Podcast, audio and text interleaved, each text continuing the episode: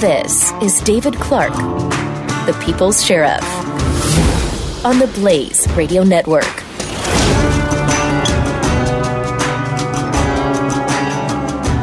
The G O P is descending into irrelevancy. Thanks for joining me. Welcome to the program. I'm in one of those moods today, folks. I think somebody sprinkled gunpowder on my cornflakes this morning.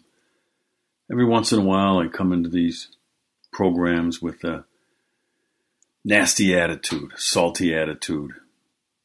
But then again, those are sometimes some of my best uh, programs. But let's get back to the G O P. This week, John Boehner announced his resignation as Speaker of the House and from Congress. He might as well. He's going to have a nice retirement. Why put up with this crap anymore? But that's not why the G O P is descending into irrelevancy. I have sent up the flares. S O S. Mayday, Mayday. For the G O P, and here we are just a little over a month, a year from the general election. It's sitting right there for us. By us, I mean conservatives. As you know, conservatives and Republicans are two different things. And you know what? The G O P may blow this. And any of you that think that Missus Bill Clinton doesn't have a chance, in spite of all of her troubles, then you are kidding yourself. There are a lot of parallels to what her husband went through when he first ran with all of this, um, the, the, these stories of these women that said that Bill Clinton uh, sexually assaulted him, and all that came up. That didn't hurt him. That was before he was elected president. And then it happened during his presidency. More stories came out, and the Monica Lewinsky, and it still didn't hurt him. You know why? Because the Democrats are organized, and they know how to circle the wagons. The G O P, eh, not so much. The Boehner resignation is just a symptom of what the real problem is. Now, one of the things that you're going to hear when you come and listen to this program, it's just my analysis and commentary. But I do pride myself on having a finger on the pulse of people, a finger on the pulse of what's going on. When you go to other programs, and I know that you do, you listen to them, and what you're going to hear are things just parroted. Everybody starts to say the same thing. They start to use the same words. You're not going to find that here. What I do is I sit back, I watch, I listen, and I use my sixth sense of knowing where people are at, where their heads are at, where their hearts are at. And then I speak to that. So here you are. Here, you, here we have the, the Republican primary for President of the United States. And the three front runners are not really even Republicans. And what I mean by that, they haven't been long-time party members. That's what I mean by they're not really Republicans. How do three outsiders, three outsiders come in and basically lap the field of, of these long-time U S senators, governors, House members, former governors? How does that happen? It happens because the G O P is in crisis right now.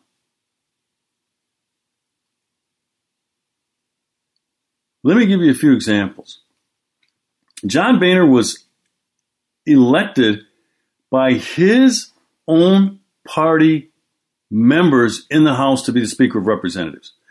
Now, the first time that he was, he ascended to this position when they took over the House, he was really just the first in line. Next in line, seniority. This is a very seniority um, laced party. Who's next? I'll give you an example. Barack Obama wasn't next. Missus Bill Clinton thought she was next. They didn't care. Who gave them the best chance to win? That's how they think. Who gives us the best chance to win? Not party loyalty, not what the establishment is saying. The establishment and the party I'm talking about. Who gives us the best chance to win? It wasn't Mitt Romney four years ago, and it certainly wasn't John McCain eight years ago. But they were the next in line. The heir apparent. It was their turn. Bob Dole. I mean, I can go back and just list the examples of how it's, well, it's his turn, he did his time, and that's not how you win presidential elections. That's not how you win in politics. Politics is asymmetrical. It's not linear. But getting back to, you know, why the, you know, I, I ask people, and I'm glad that you do, come to this program is you just you're not going to get stuff that's just regurgitated from what everybody else is saying. All the political pundits, and they all say the same thing because it's a language, it's a culture, it's an environment that they live in. It's a bubble. They know what's best. They're so disconnected from the conservative and Republican establishment. As I can point out, the pundits. These are guys I admire. Charles Krauthammer, Stephen Hayes. You know, I could name some more, but you get my point. It's part of the media elite. But anyway, John Boehner was selected to be the Speaker of the House by his party members, right? Republican congressmen and congresswomen had to vote on who their leader should be when they gained a majority. And it was John Boehner. These folks knew who John Boehner was. He's been in the House of Representatives forever. They knew exactly what they were getting when they elevated him to become the Speaker of the House. And then he went on to behave in the way that they all knew. He, he, he did not surprise us with anything. Okay, so now let's fast forward. The twenty fourteen midterm elections. The Republicans maintained control of the House, but they still had to select a leader. That's the process. Who did they pick? John Boehner. When now, all of America, and especially the conservatives, the grassroots, we, the people, at ground level, we got a glimpse in prime time, because now he's the speaker. We knew who John Boehner was. And what did the Republican congressional members do? Gave him another term. Now, there was a small uprising this last time, a mini attempt of a coup. And it didn't last, and it didn't work. So while we, the people, at the grassroots level, sit up here and, and just bewilderment and anger about the inability of the Republican Party, the G O P, to stiffen its spine, make a stand, you know, they select him again. That's why this party's in turmoil. And that's just the beginning of it. I have several other points that I want to make. Because I don't do this stuff based on emotion. I said I have a sixth sense of where people are at. I listen to people. I don't watch the news and listen to the pundits. I listen to people. And that's where I get my sense from. My sense of where people are at. You're listening to David Clark, The People's Sheriff, on the Blaze Radio Network. Don't miss the Morning Blaze with Doc and Skip. John Boehner is not even going to finish his term. He's going to resign because he finally got the Pope to speak.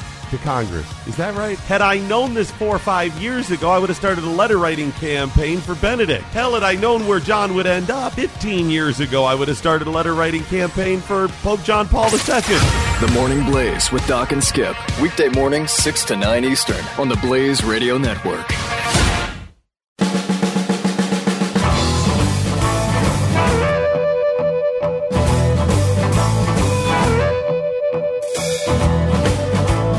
Listening to David Clark, the People's Sheriff. So here's your homework assignment for next week. From time to time, I'm going to give you some homework. I realize you have busy lives, so it won't be labor intensive. Go back and look and see who voted for John Boehner to be the Speaker of the House. And if one of those Republican congressional members is your representative, lives in your district, you need to hold them accountable at the local level for John Boehner. Ask that person why. Why did you vote again in this newest Congress for John Boehner? It's incredible. Now, some of you may think that I'm being hypercritical of the G O P. Well, I am. And I should be. And you are too. Now, some of you aren't. You want to stick your head in the sand. That's your business. But this stuff is pissing me off. There's a lot at stake here. Our republic. Our way of life. And they're fiddling around. The G O P is flush with cash. Reince Priebus, the chairman of the G O P, a friend of mine, by the way, but you know, like I said with Scott Walker, I do not let friendships bias my views about what's going on. I'm not going to do that to you here. You can go anywhere and get that, where someone's going to paint seashells and balloons and everything's rosy and everything's looking up. No, it's not. We're in trouble. And by we, I'm not a member of the G O P, but I'm a conservative. And so I guess this Republican Party gives me the best chance of seeing to it that America stays America. You know, I'm not big on political parties. I don't see anywhere in the Constitution where it says we select our president by being a member of a political party. And most people who vote Republican don't belong to the party anyway. So I ask you, I'm not going to tell you what to do with your money. I ask you, why do you send money to the Republican National Committee and the Republican Senatorial Committee? They raise money. They send envelopes up. They come to my house. The envelopes come to my house. And you, you've seen the envelopes, right? Uh, dated material, uh, important, and you know it looks real official.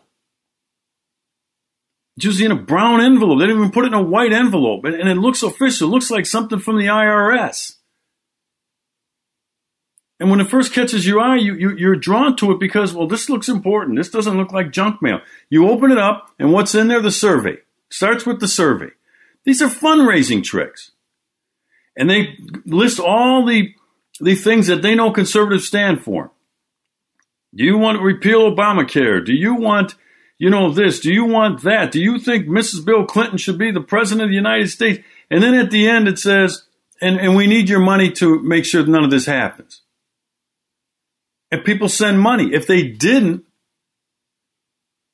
then the G O P and the Republican Senatorial Committee would not be flush with cash.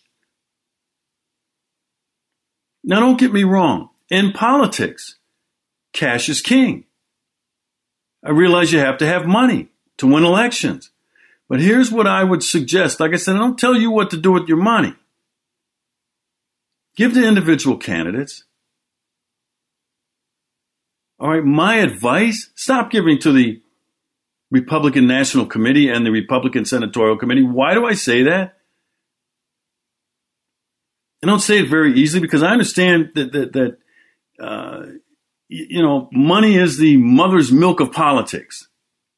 But they're not listening to us. They don't care about us at ground level.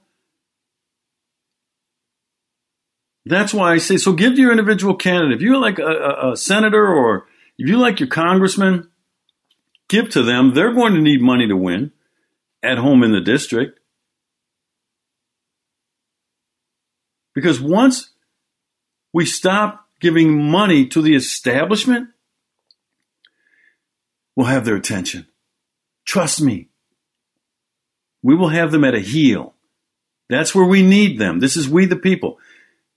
Those of you who aren't into canine training, you know what heel is. It's a command, right?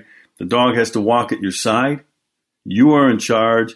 You move, the dog moves. You stop, the dog stops and sits. You say heel. You want the dog at your heel, the heel of your foot. That's where we need the R N C. That's where we need the Republican Senatorial Committee, at a heel. No, we'll tell you when to walk. When I move, then you can move. When I say this is the direction we want you to go in, then you'll go in that direction. If you don't, you give a nice, nice little snap on the chain. Get them back to a heel. That's one way of getting their attention. Because this isn't just about John Boehner. We will miss the point if we think that now that we got rid of John Boehner, things are looking up. No, it isn't. This party is in crisis. It is yearning for somebody to get their arms around it and say, okay, I'm in charge. Here's what we're going to do. Present a vision and a plan to get there. And you know what? People get behind it. Happens every time. I talked about vision last week, and there is none. What does the Bible say? Where there is no vision, the people perish. But this isn't. This segment isn't about vision. It's about an identity. I will challenge you on this one as well. What is the identity of the Republican Party? Tell me. That doesn't mean yell into your radio or your iPad. It means send it to me on Twitter, at Sheriff Clark, C L A R K E. Tell me what the G O P, tell me what their identity is. They have no identity. I have suggested on Twitter that the official flag is the white flag, the flag of surrender. It's a surrender party.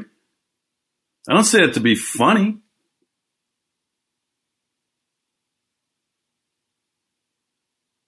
I say it because it's true.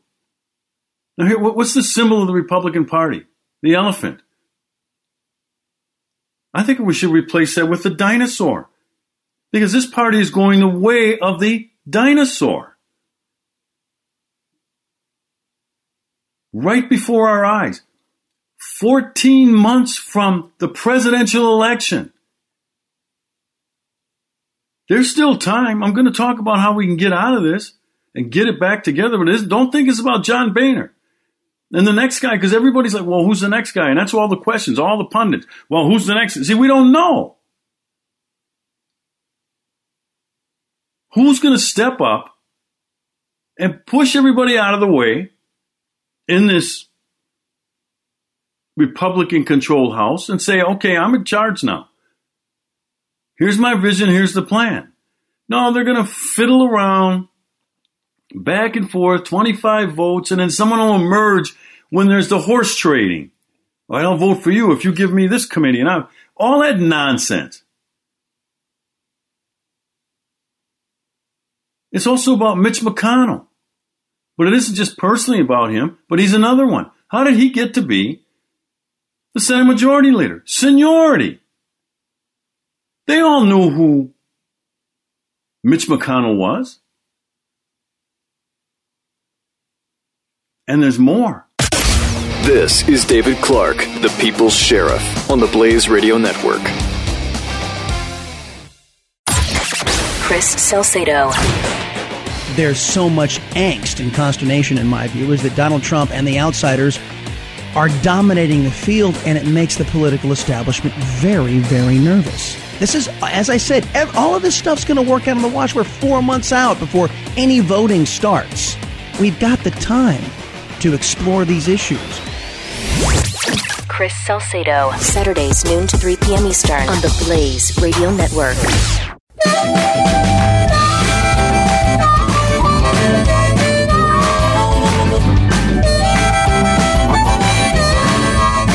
The Blaze Radio Network on demand. David Clark, the People's Sheriff. So when I ask what the G O P stands for, because brand identity is important. Stand for something, damn it, and be willing to fight, be willing to die for your principles. I mean it metaphorically, but give me something to get behind. Give me something to get excited about. Give me something to rally around. Energize the electorate.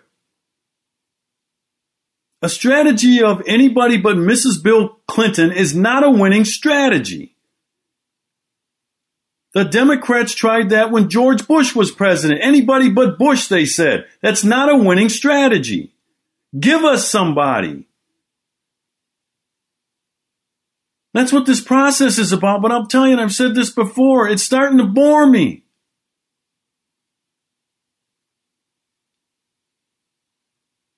I mean, I look at Doctor Ben Carson as an example, who made a statement relative to Sharia law versus the Constitution and a Muslim who believes in Sharia law and should they be the president.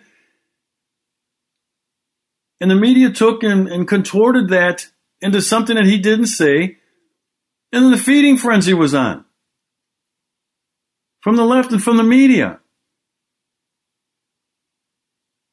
There was no circle the wagons, but the G O P, they don't have to endorse or get behind anybody, but they need to protect people. And then Carly Fiorina. And you know, I like Carly, but come on, Carly. Sits up there and says, I don't, I think a Muslim could be president. I don't have a problem with that. Carly, the Muslims aren't going to vote for you. What did you have to say that for? There was code language. Stay out of that stuff. Carson was handling this fine. By the way, I, I got a newfound respect. Not that I didn't respect him before, the ultimate respect for Doctor Ben Carson. I knew his story long before many of you did. I read the Ben Carson story about fifteen years ago. He was handling this fine. We all knew what he meant. We all knew what the media was doing. And Carly Fiorina steps into it. And step in it she did. I don't get that. I agree with what Ben Carson said. She didn't have to agree with it. She should have just stayed out of it. The only one who got close to it was Donald Trump. Said he agreed with Ben Carson and then get out of there. When I talk about, you know, brand identity, stand for something.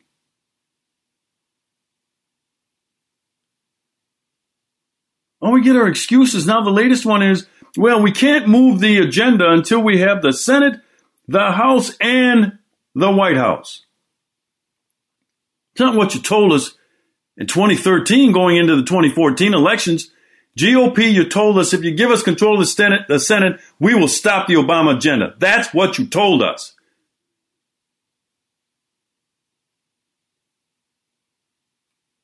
So now you got another excuse. Well, we need the White House now. Well, first of all, not so fast. Let me take you back to two thousand. George W. Bush, elected President of the United States, who controlled the House and the Senate? Republicans. And you know what they did with it? This party that says they stand for lower taxes? They enacted a tax cut, okay? And couldn't make it permanent. Put a window on it, ten years. It was set to expire in ten years. That was with control of the White House, the House of Representatives, and the Senate. Couldn't make the tax cuts permanent. George Bush wanted them permanent. His own party and the Congress wouldn't do it. I didn't see a ten-year window put on Obamacare. The Democrats made it law. Permanent. I mean, it's an uphill battle now to try to get rid of it, and it would have been the same thing with the Bush tax cuts had the Republicans in Congress. Remember they said, well, we got to have the White House too. B S. You're not fooling me with that anymore. You guys don't know what to do with power. That's why we're in the straits that we're in now. We do have some power. Utilize it. Do what you can with what you have. I realize you don't have the White House. That's not why. The, the Bush tax cuts weren't permanent because the Dems were able to stop it from being permanent, and they were in a minority party. Compromise. Well, compromise my rear end. Those tax cuts should have been made permanent. But you see what I mean when I say you have a set of principles and fight for them and be willing to die for them. They should have went to the wall on making those tax cuts permanent. Republicans are involved with some of these cuts to the military. They're involved in some of this. I don't know if it's trade-off, if it's compromise or what. They can't. They don't stand for strong military superiority. No, they don't. Let me ask you this now. Who's the face of the Republican Party right now? Or faces? It doesn't always have to be one person. Who are the, it's not Ted Cruz. He's a pariah in this party. Who's the face? Reince Priebus?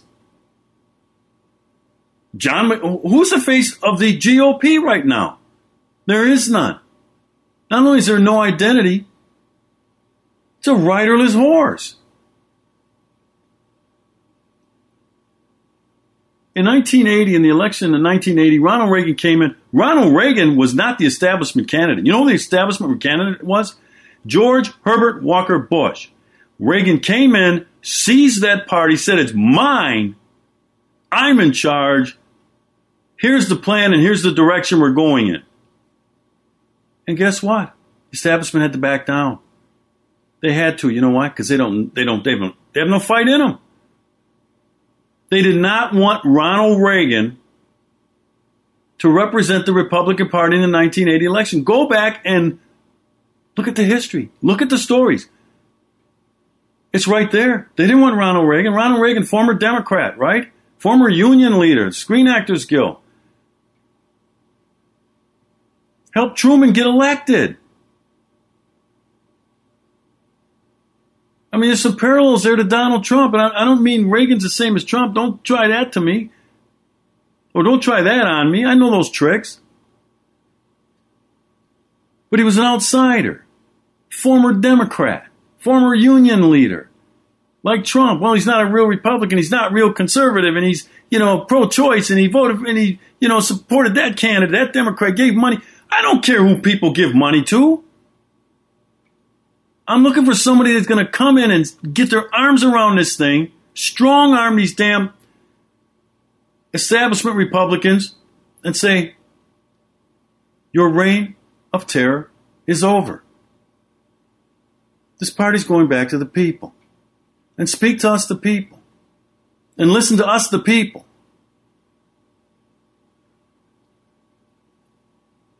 This is not impossible. And it's not just going to take, you've heard me, it's not just going to take one person. I'm not looking for a savior. I'm not looking for Superman. I'm looking for somebody with the spine, with the intestinal fortitude to say, I'm in charge. And show us the way. David Clark, The People's Sheriff, on the Blaze Radio Network. Don't miss Pat Pat and Stu. A hundred years ago, there was nothing you could do about a heat wave except stay away from fat, sweat, sw- uh, smelly, sweaty relatives. Now we Today, can... that would be except stay away from Jeffy. Yes, stay away from Jeffy. Uh, now we can do this magic thing called condition the air. Condition What? Air. thirty-five thousand wow. window air conditioners cost about two point five million dollars. Pat and Stu, weekdays at five p.m. Eastern on the Blaze Radio Network.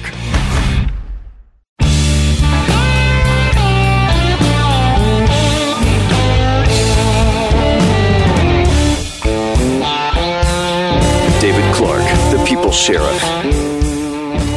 So I spent the better part of this program outlining how I believe that the G O P is descending into irrelevancy. Now I'm going to give you a, a story and a situation on why that is. Remember, I like to connect the dots and give examples. I came across this story, and it's from the fellowship of the minds dot com. Here's what it says. It's titled, Why the G O P Won't Challenge Vote Fraud. Friends and patriots, it's a major duct tape time because you'll need it to keep your head from exploding. Are you ready for this? Here we go.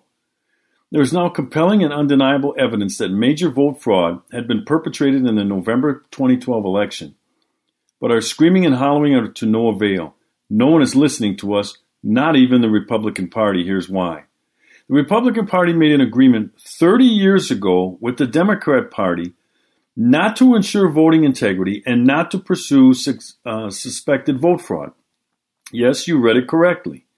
In fact, legally, the G O P cannot ensure voting integrity, nor can it prevent vote fraud. Here's the astounding reason, which is kept from the American people. Politijim writes for Gulag Bound, November thirteenth, twenty twelve, that during the weekly True the Vote webcast, Catherine Engelbrecht related a meeting she had with Reince Priebus, the chairman of the R N C, asking what the G O P would do about voting integrity. The answer? Nothing. They aren't legally able to. This all goes back to a lawsuit thirty-one years ago in nineteen eighty-one.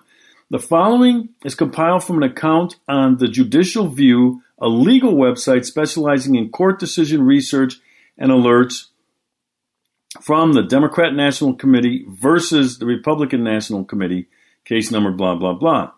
In nineteen eighty-one, during the gubernatorial election in New Jersey, a lawsuit was brought against the R N C, the New Jersey Republican State Committee, and three individuals, accusing them of violating the Voting Rights Act of nineteen sixty-five and the fourteenth and fifteenth Amendment to the Constitution of the United States. The lawsuit was brought by the Democrat National Committee. The lawsuit alleged the R N C and R S C targeted minority voters in New Jersey in an effort to intimidate them. Here's what they did. The R N C created a voter challenge list by mailing sample ballots to individuals in precincts with a high percentage of racial or ethnic minority registered voters. Then the R N C put the names of individuals whose postcards were returned as undeliverable on a list of voters to challenge at the polls. The R N C enlisted the, enlisted the help of off-duty sheriffs and police officers with National Ballot Security Task Force armbands to intimidate voters by standing at polling places in minority precincts during voting. Some of the officials allegedly wore firearms in a visible manner. First of all, they're law enforcement officers. And remember, this is what is alleged.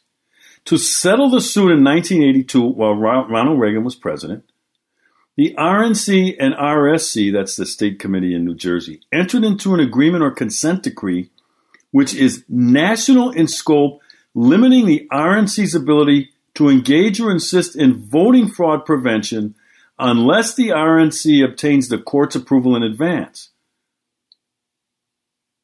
Here's a list of the things that um, this consent decree. So the R N C agreed to basically say they wouldn't engage in certain activities that might prevent vote fraud. One of the things that it said is, the R N C shall refrain from undertaking any ballot security activities in polling places or election districts where the racial or ethnic composition of such district is a factor. So it basically says the R N C cannot engage in activities that might prevent voter fraud. It goes on to say the R N C also agreed that the R N C, its agents, servants, and employees would be bound by the decree, whether acting directly or indirectly through other party committees. Basically what that means is they can't help state Republican committees investigate or prevent voter fraud. Remember I said they're flush with cash? And why you shouldn't send your money there, send it to individual candidates? As modified in nineteen eighty-seven, the consent decree defined ballot security activities to mean ballot integrity, ballot security, or other efforts to prevent or remedy voter fraud. Since nineteen eighty-two, that consent decree has been renewed every year by the original judge, Carter appointee, District Judge Dickinson Debevoise, now eighty-eight years old, long retired. Debevoise comes back yearly for the sole purpose of renewing his nineteen eighty-two order for another year. In twenty ten, the R N C unsuccessfully appealed to vacate or modify the consent decree, in this case, R N C versus D N C. In nineteen eighty-two, the Republican National Committee entered into this decree. Here's the summary of the appeal judge's ruling.